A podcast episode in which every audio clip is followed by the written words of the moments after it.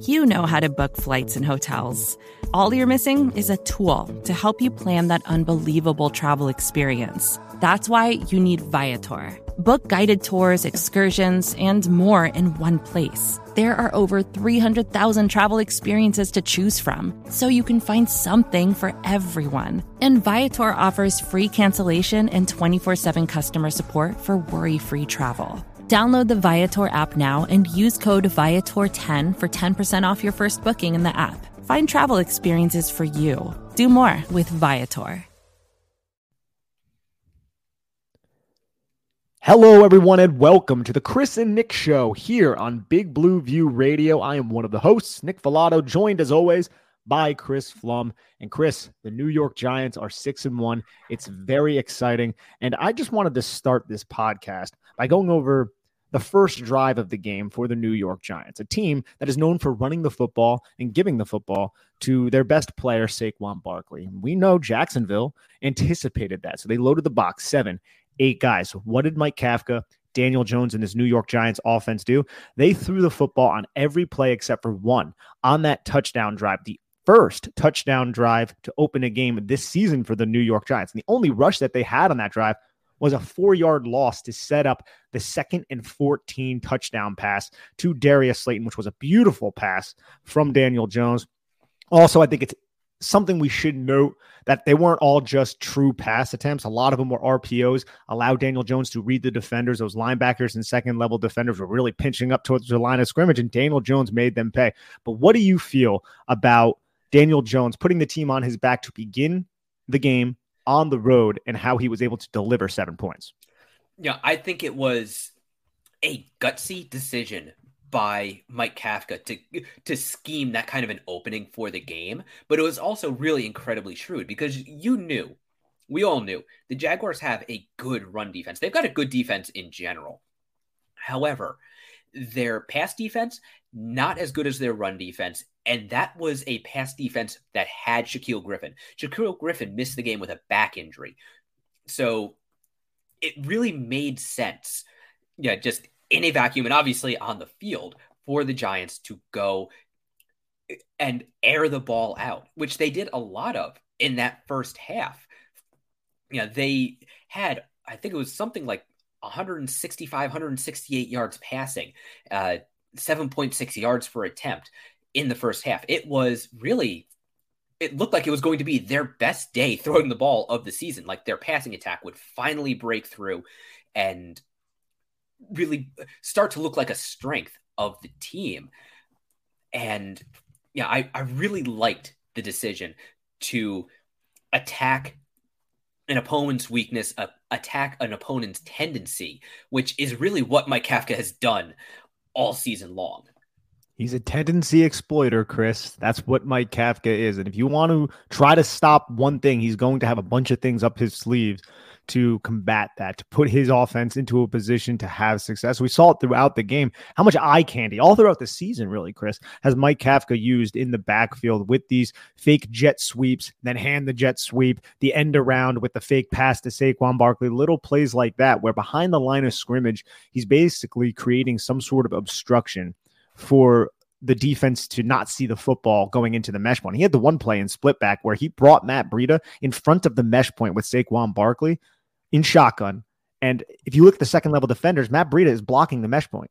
The football could realistically be going to three players there, and that's going to cause hesitation. And Saquon Barkley ended up faking it, going to the left. Daniel Jones kept it with a lead blocker to Matt Breida, and they picked up a nice gain. Little plays like that, man. It's not reinventing the wheel, but it's just creative. And it's, from what we've seen recently, really advanced from what we've seen recently, but it's not the craziest offense you've ever seen. It's just this coaching staff does so well with adjustments. And then we also saw, Chris, at the end of the game, the final drive, 8 plays, how if you don't need adjustments, if it's not broken, you don't need to fix it, because 8 plays, 8 of the same plays, which is insane to think about with a little bit of adjustments on him. But what did you make of that, Chris? Just keep running the football down Jacksonville's throat at the end of the game, just demoralizing your opponent. I think that was the effect of all of how good the Giants have been at getting just enough offense to continue their drives. You know, they haven't been scoring a ton of points. They have gotten a lot from Graham Gano. You know, really the a successful drive by the Giants is one that gets anywhere inside of the opponent's 40-yard line, because at that point, Graham Gano is pretty much automatic, and that gives them a lot of freedom.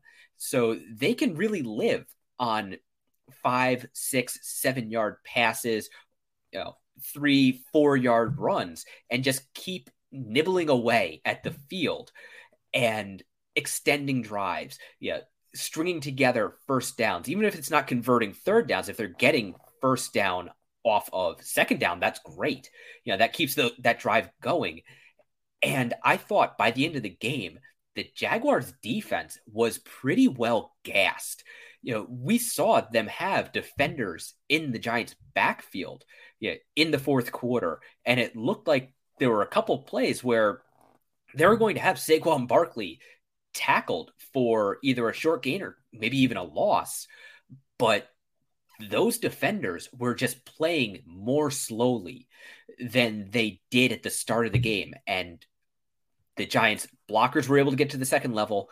Barkley did what Barkley does and made the first guy miss. And then he was able to pick up yardage, and what would have been a short gain turned into a longer gain. And, you know, we were talking before we started, is like the last time we saw a drive like that was when Geno Smith was quarterbacking the Jets, and the last thing they wanted to do was throw the ball, which is also a little bit interesting because the Giants did not have a single passing yard in the fourth quarter.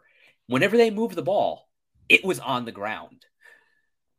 And I also think the reason the Jets did that was because Geno Smith just threw an interception and Rex Ryan had no faith in Geno Smith at that point in the game. That's not necessarily the reason why Brian Daboll and Mike Kafka called this game for Daniel Jones, who I felt like had another really good outing. Now, the interception that he threw that was called back, we probably would be singing a little bit of a different tune. That was a roughing the passer, helmet to helmet. There was 2 in the game. One of them was not called, and it really pisses me off because the Giants were called for 2 wildly dubious ones, but I digress a little bit. But in terms of that final drive, you run the football, the same exact power play with this extra offensive lineman on the field 3 times. Then you just flip it with Matt Breida to the other side. You run it to Chris Myrick's side. And then you just run the play action on the 2nd and 8 with play action naked bootleg with Daniel Jones running to just basically for like 20-something yards to secure the Giants in the field goal range because it's 20-17 at that point. And it's just one of these things, man, where it's just like Jacksonville, if you watch that play, Devin Lloyd and Trevon Walker are biting so hard on the play fake to Matt Breida, and they're just flowing and just avoiding and evading the space that they're supposed to be in. And Daniel Jones just obliges. It reminded me a little bit of the Chicago game where Daniel Jones, it was a different formation, but where Daniel Jones had the 2 rushing touchdowns. It's like the defense just completely forgot that he could keep the ball. And when you're getting pounded that bad by the rushing attack, Chris, it's easy to kind of forget that the quarterback is as athletic as he really is. Yes, although we did see the turf monster rear its ugly head again. Yeah, and I think that does kind of weigh into things a little bit because Daniel Jones is fast in a straight line, but he does have that kind of feeling about him where it doesn't seem like he is athletic as he actually is. And I think that makes it easier for defenses to kind of forget about him and his ability to run. There are a lot of times where it seems like defenses are still defending the Giants as though Eli Manning is the quarterback, and he's going to sit back and survey the field from the pocket. And that's really not what the Giants offense is anymore. It's not at all. And Daniel Jones, there are a couple plays on tape where he had a defender who squared him up in space. This is a cornerback, a safety, very athletic players. And Daniel Jones still outruns him to the sideline. And it wasn't even like it was on the numbers. It was closer to the sideline. That's just how quick and athletic Daniel Jones is. But Chris, I want to transition a little bit to the defense before we touch on some more broad issues plaguing the New York Giants right now, and then a really interesting listener question. The Wink Martindale defense, I love it, right? But this is a few games now where we have seen the run defense be exploited. And I feel like the holes and the issues at the linebacker position persistently have been plaguing the New York Giants and their ability to really contain running backs like Travis Etienne, who seem like they're in for a breakout type year now that James Robinson was just traded to the Jets. But what do you make of these defensive struggles? And is this something that the Giants, you think, will have to deal with basically all season? Yeah, I think it is something the Giants, they're just going to have to deal with all season and really just kind of staunch the bleeding, because they are just struggling to contain athletic runners on the edge. We saw it right in the first game with the Tennessee Titans, where, yeah, they were able to bottle up Derrick Henry at least as much as anyone else is. But as soon as the Titans went to their change up back, as soon as they put more speed on the field, they were able to really outrun the Giants defenders, at least at the second level, first and second levels. Now, the Giants are stout up the middle. Dexter Lawrence is piling guys up in the middle. Really, all the Giants' interior defensive linemen are great at creating piles, controlling the line of scrimmage, winning their gaps. And then their linebackers are good at flowing downhill into those interior gaps. But when you get the defense flowing laterally, things tend to break down for the Giants. And even when they run nickel, dime, dollar packages, put every DB they have on the roster on the field, then you get situations where blockers are able to get to the second level and you just have a size mismatch. And unfortunately, I'm sure Wink Martindale is working overtime, trying to figure out a way to keep another running back from not getting 9 yards per carry like Travis Etienne did. But I don't know if he's got the personnel to really lock it down. I mean, right now the Giants are last in the league in terms of yards per attempt against them, and they're third in the league for most yards given up. So that's not good company to be in right now. Vacations can be tricky. You already know how to book flights and hotels, but now the only thing you're missing is, the actual travel experience. Because is it really a vacation if you're just sitting around like you would at home? You need a tool to get the most out of your time away. That's where Viator steps in. You can book guided tours, activities, excursions, and more in one place to make your trip truly unforgettable. Viator has over 300,000 travel experiences to choose from. Everything from simple tours to extreme adventures and all the niche, interesting stuff in between. So you can plan something that everyone you're traveling with will enjoy. Real traveler reviews give the inside scoop from people who already been on the experiences you're considering, so you can plan with confidence. Free cancellation helps you plan for the unexpected, and 24/7 customer support means you can travel worry-free. Download the Viator app now and use code Viator10 for 10% off your first booking in the app. Find travel experiences for you. Do more with Viator.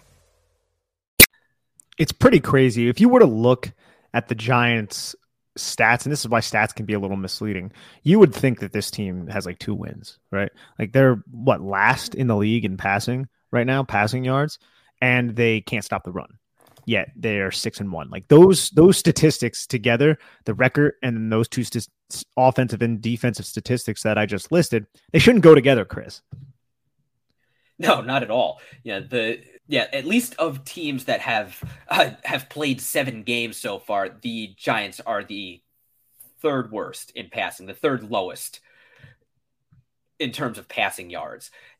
If you're a team that can't throw the ball and can't stop the run, odds are you're not going to win very many games. But I think it really is a testament to the Giants coaching staff and how well they have this team executing and how they are really forcing their opponents into playing with no margin for error, that the Giants are able to keep winning. Exactly. Whenever an opposing team makes a mistake, Chris, this team makes them pay, and then they play relatively mistake-free football. And that's kind of been their MO so far, to win football games. And the defense, although it has its holes, they're very opportunistic, as we've seen over the last 2 weeks. Like the fumble on Travis Etienne, that is a game-changing type of play. And then you had the strip sack by Kayvon Thibodeau last week and the interception by Julian Love to end Baltimore's final two drives. Like those are huge impact, momentum-swinging plays where the Giants are just stepping up in the right situations. I think it's fair to ask, and I know a lot of people who don't cover the Giants and aren't around the Giants would say that that's a little lucky. I don't really like saying that it's lucky per se. I don't know how sustainable it is, which I think is a better way to put it. But at the same time, I think the Giants are coming up with these big plays because they are so well coached and because they do not beat themselves. But you can also look at it from a different perspective and say, Lamar Jackson doesn't bobble that snap. Does he ever end up throwing that interception to Julian Love? Like those things I feel like are fair to ask. But overall, I think the issues with this defense could be something that will plague the Giants going forward if they can't figure out how to solidify and stop lateral runs. That has been the big issue. It's not like the Giants are getting pounded in the A-gap, bro. They're not, because Dexter Lawrence is playing nose, and good luck running against him. There was a play that he had against Brandon Scherff where he just tossed Brandon Scherff to the side and tackled Travis Etienne on an A-gap run. So that's not the issue, but they really need to do a better job solidifying the edge. And it's not all on the edge rushers. It's on the linebackers. It's on the secondary contained defenders. It's on the alley defenders. It's on some of the defensive linemen to string the run out. We saw them do a good job against Derrick Henry in week 1 on lateral runs against outside zone. But ever since then, it's been a little bit problematic. And if you really go back to week 3 against Dallas, that's when we really saw it rear its ugly head. Yes, and the Giants still have good rushing offenses they have to face. You know, they've got Dallas again. They have Washington twice. They've got the Eagles twice. You know, even right in there, that in their division, that is some, you know, cause for concern. And the question as to, can the Giants keep winning this way? Is it sustainable, really sustainable? Can they win this way against a team that plays a clean game, you know, that plays and executes the same way they do? You know, that is a question we've been asking since week 1. And so far the answer has been yes, but a lot of times it really does feel like the Giants are getting any given Sunday wins every single Sunday. So I just have to keep tossing it back to the Giants coaching staff. And yeah, I've been saying for a couple weeks now, Brian Daboll is coach of the year. I think there's a very strong argument to say that the Giants have the best coaching staff in the NFL. And I don't think you're being hyperbolic. I really don't, which is crazy to think about. But look at what they're doing right now and look how well prepared they are. And we're talking about how sustainable is this. And like I said, I think they're fair questions, Chris. But I also think it can be somewhat sustainable because of how prepared this team is. Because it's not like every game the Giants, I think every one of the Giants wins have been by less than 8 points. It's not like the Giants are commanding and winning these games by a lot. They're keeping you close. And as some of the Giants players reference, they're bringing you to the deep end of the pool and then they're freaking drowning you. And that's exactly what this team is doing. And they're all bought in. Talk about momentum. The New York Giants have a ton of momentum right now. And that is a testament to this team that is in place from the guys Joe Shane brought in, from some of the guys that Dave Gettleman drafted, and also just how they have all bought into Brian Daboll's message.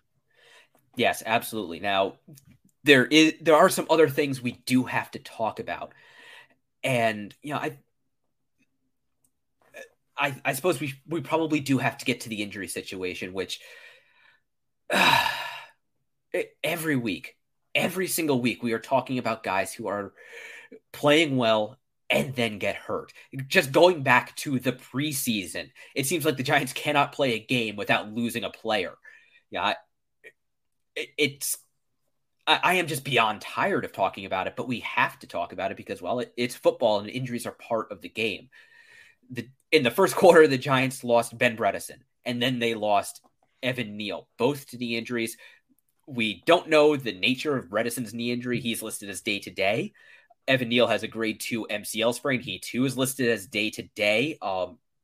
Just to translate from that, from Brian Daboll's speech to English, that means their lower legs are still connected to their upper legs. That's pretty much what that means. You know, they're not on the injured reserve.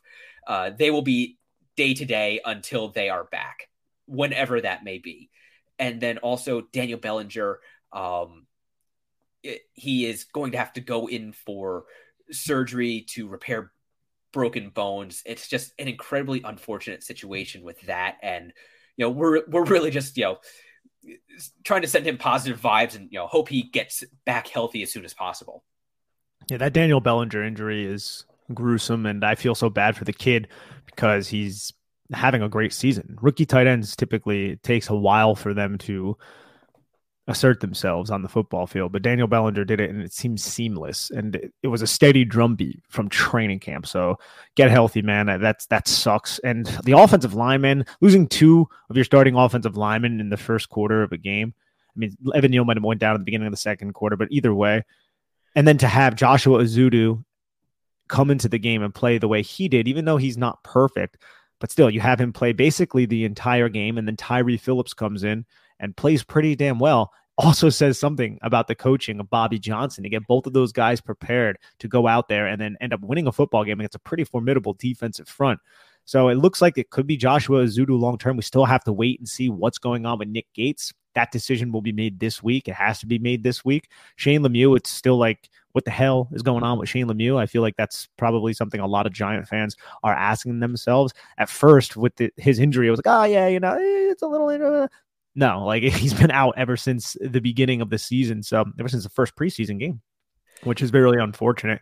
And then as for the tight end position, Chris Myrick, I felt like played well. He's going to be the blocking tight end. Tanner Hudson is somebody who isn't the best blocker, but he's an adequate tight end. And the Giants just called up Andre Miller, and they also brought in the wide receiver to their practice squad last week, the kid from Georgia. So he's another player that I feel like could factor in, but he's not necessarily a blocker, or at least he wasn't in college. And I haven't studied his tape since his time at Georgia where he was a wide receiver, but you need somebody who can block. And I think that's something that the Giants might struggle to replace, because you had two pretty solid blocking tight ends with Myrick and Bellinger. Now that Bellinger isn't there, who is going to fill that role? Yeah, I think we could see more heavy sets on the offensive line. See Devery Hamilton brought in as a blocker, and that doesn't necessarily mean you're going to run. That can be a very effective formation for throwing the ball, because the defense has absolutely no choice but to prepare for a run if you put another offensive lineman on the field. And then if you condense things, that creates traffic. You have less athletic players. That's when you can really scheme separation, maybe get the ball to Saquon Barkley or Wandale Robinson in space, and then let them do what they do.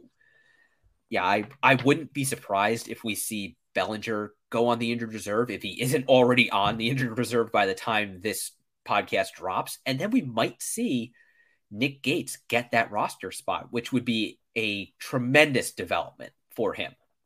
Tremendous is right. And I am a little nervous about how that tight end position is going to be replaced. I feel like that's a huge loss for the Giants. Everything they did was based on is based on the play action, and those tight ends, they chip and then they release. And Daniel Bellinger has been a pivotal part of this offense. So that does suck. I don't know if Lawrence Cager, the kid from Georgia that we were referencing before, can step in and have a seamless transition, or if he can block as well as Bellinger. So we're going to have to wait and see. I would love to see Nick Gates back, bro, because geez, if anybody deserves to be back on the football field after a gruesome injury, it's him. Yeah, absolutely.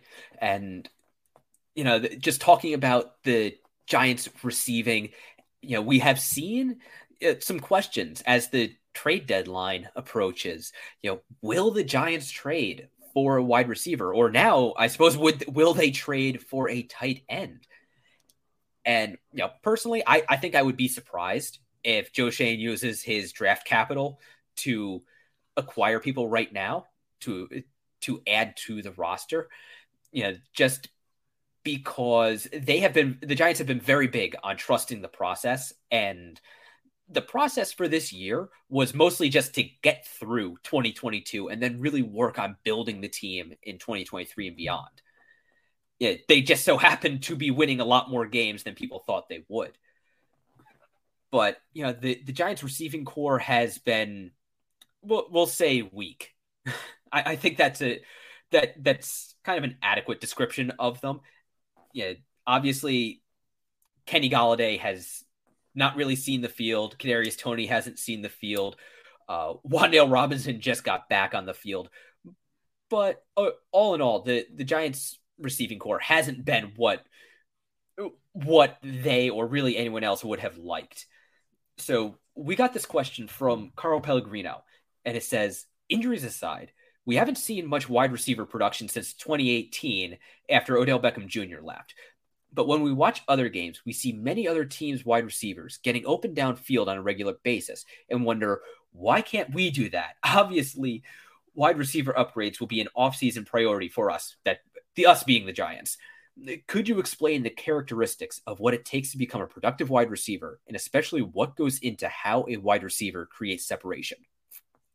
Absolutely. I think there are so many different avenues we could take this question, because first you got to look at how the defense is playing the wide receiver. There are so many different leverages just within man coverage that a defender is going up against a wide receiver. And if you want to talk about separation skills, it starts at the line of scrimmage, right? Obviously, you need to have the requisite athletic ability, but you don't necessarily need that to create separation. But I think your release off the line of scrimmage against press coverage, if you want to start really close to the line of scrimmage, is one way to take advantage and create separation right off the snap, like we saw from Darius Slayton and Marcus Johnson on the touchdown pass on the 2nd and 14 that we went over a little bit before. Those were two great releases by both of those wide receivers. Both of them were open against cover one, middle of the field, close type defense that the Jacksonville Jags rolled out. But you need to know your opponent, I think, is for starters. Because I think similar to an edge rusher going up against an offensive tackle, Chris, it's a chess match every play. And I feel like if you listen to wide receivers like Cooper Kupp and Devontae Adams talk about releasing off the line of scrimmage, it usually always starts with knowing the tendencies of the guy who is aligned over top of them. Can you open his hips in one direction? Will he be disciplined at the line of scrimmage? Will he trust his technique and step back, or will he open his hips? And then you can dart in the opposite direction, putting yourself at an advantageous leverage. All of those questions, I feel like, are very nuanced. It's very in-depth type stuff. But if we're talking about just evaluation type of traits, I would say athletic ability is number one. Mental processing is also up there. And I also think the ability to sink your hips in and out of breaks and then explode in and out of those breaks. The ability to decelerate when your momentum is going really fast up the field. Like, say if you're selling a 9 route, which is a streak down the field. If you can explode up your vertical stem, which is just off the line of scrimmage, and you're forward lean and you're running really fast, and then you could just slam on the brakes, sink your hips, and turn back to the quarterback. Like, those are all athletic traits, but it's also just kind of body control, right? And balance and things like that. If you can do that, then you can get open. And if you have good timing with your quarterback, you can get hit on those quick comeback routes, those quick curl routes, which are all just kind of on a vertical plane. But you can also break in and out of your dig routes and your out routes towards the line of scrimmage on a 90-degree angle. If you can really just, instead of rounding that, make that more of a refined angle, then you can also create separation. And that doesn't even kind of get into the nuances of creating separation at the top of a break, which I'll go over after you're done expounding upon everything that I've already talked about. Yeah, you know, I'm glad you brought up Cooper Kupp, because he is one of the best separating wide receivers in the NFL today, but he is not one of the best one of the best timed athletes. He isn't super fast. He is, I would say, quick, agile. He has good movement skills, but you know, compare him to, say, Odell Beckham in his prime, and OBJ kind of blows Cooper Kupp out of the water as far as being just a pure athlete. I would say athletic ability, and yes, the underwear Olympics athleticism, that does factor into it. Having the speed to stress defenses deep, really stress cornerbacks, the explosiveness to fire off the line of scrimmage against off coverage, or to press your stem into the DB before cutting, and all of that, or accelerating downfield out of your cuts and breaks. You know, all that is very important. I would also say the mental processing is equally as important as that, because to me, that encompasses being on the same page as your quarterback, really understanding what the route combination you are running, the route concepts are trying to do, and how they are manipulating defenses. That encompasses knowing your opponent, knowing their tendencies, understanding their leverages, and also knowing your release strategies, you know, how to stutter step, use your hands to clear press coverage, or at the top of routes, how to use your hands without getting flagged for offensive pass interference. That's important as well, I would say. And then, you know, even the chess match over the course of a game. You know, this was one thing that I loved from Odell, which, yes, phenomenal athlete, but he used his athleticism to unlock his mental toolbox. And he would set DBs up over the course of a game where he would show certain things early on. He'd almost train them to expect him to use those strategies in certain situations. And then he'd flip it up, you know, switch it up on them and change how he would release against certain coverages. Or if he was showing a certain route, where in your route, which stride you are on when you break is important, because that can be the difference between a quick, sharp break and a slower, more rounded break. And you know, all these things it's stuff you honestly don't notice over the course of a game. But when you go back and study receivers and slow the game tape down, when you can see, okay, if he's breaking to the left, he's got his right foot planted, so he can just explode off of it and go into a new direction. Yeah, that's something you don't notice at game speed, but it does really make a difference in how a receiver is able to separate. There is so much that goes into playing the wide receiver position, ladies and gentlemen, and Chris. And I'd like the fact that you brought up the spatial awareness aspect of it. I think it's really important, especially in this Giants offense that has choice type of routes.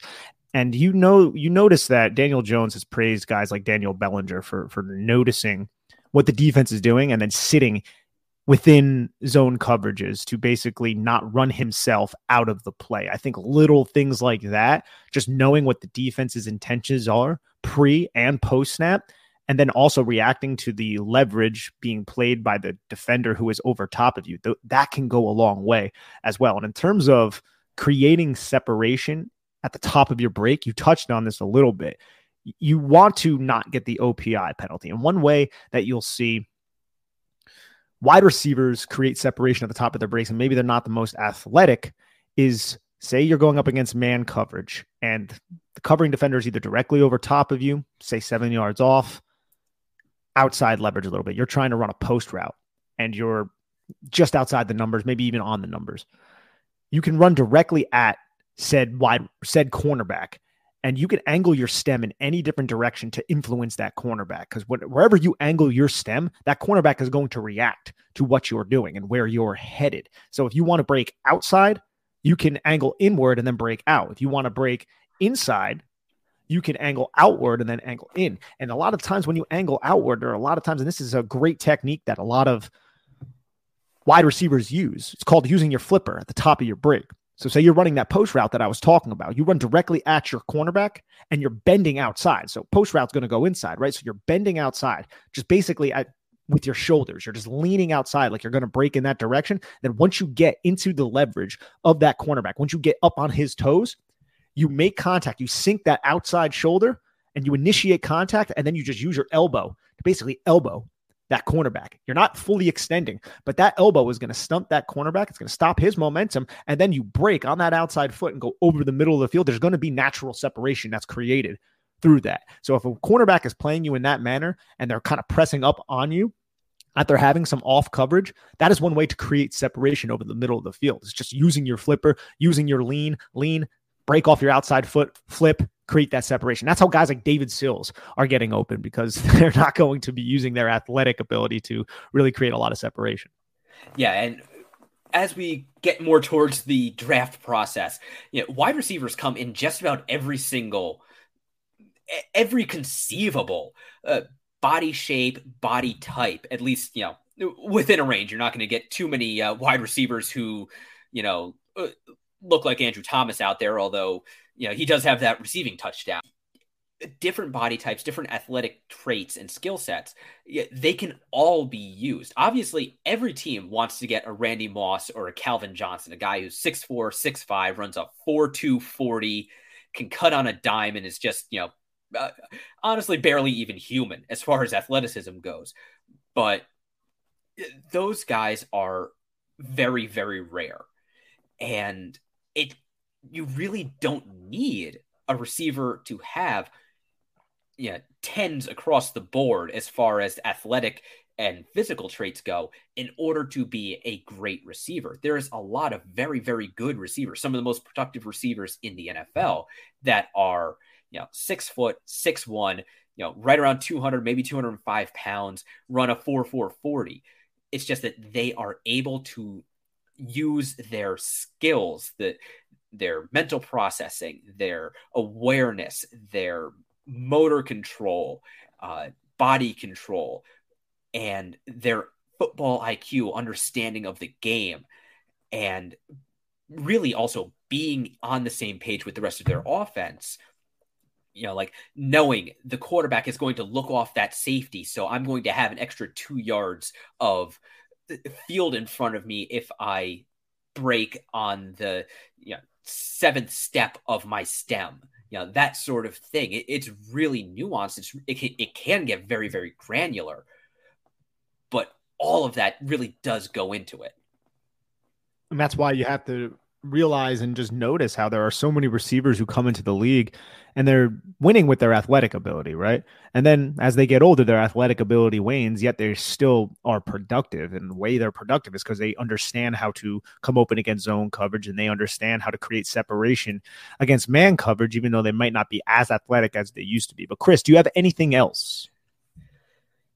You know, I think that's about it. You know, I think we've talked longer than we planned on talking, and, you know, we should probably get out of here so we can get into the tape and get ready for the Seahawks game, because, you know, we mentioned Geno Smith before, and, you know, Giants great Geno Smith is back. Giants great Geno Smith. Thank you, everybody, for tuning in to the Chris and Nick Show here on Big Blue View Radio. Please head on over to bigblueview.com to check out all of our written content, and also like, subscribe to the podcast. It goes a long way for us. Thank you so much, everybody. Let's go Giants, and take care of each other.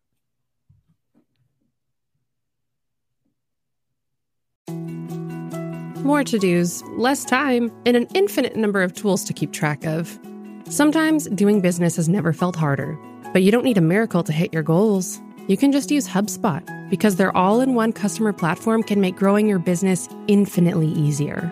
Imagine this: high-quality leads, fast closing deals, wildly happy customers, and more benchmark-breaking quarters. It's not a miracle, it's HubSpot. Visit HubSpot.com to get started today. Claude 3 from Anthropic is your one-stop shop for enterprise AI. With models at every point of the price-performance curve, you no longer have to make trade-offs between intelligence, speed, and cost. Claude 3 Opus sets new industry benchmarks for intelligence. Sonnet strikes the perfect balance between skill and speed. And Haiku is the fastest and lowest-cost model on the market, perfectly designed for high-volume, high-speed use cases. Join the thousands of enterprises who use Anthropic to navigate this new frontier. Visit anthropic.com/Claude, C-L-A-U-D-E, today. Jumpstart your genius with Claude 3 by Anthropic.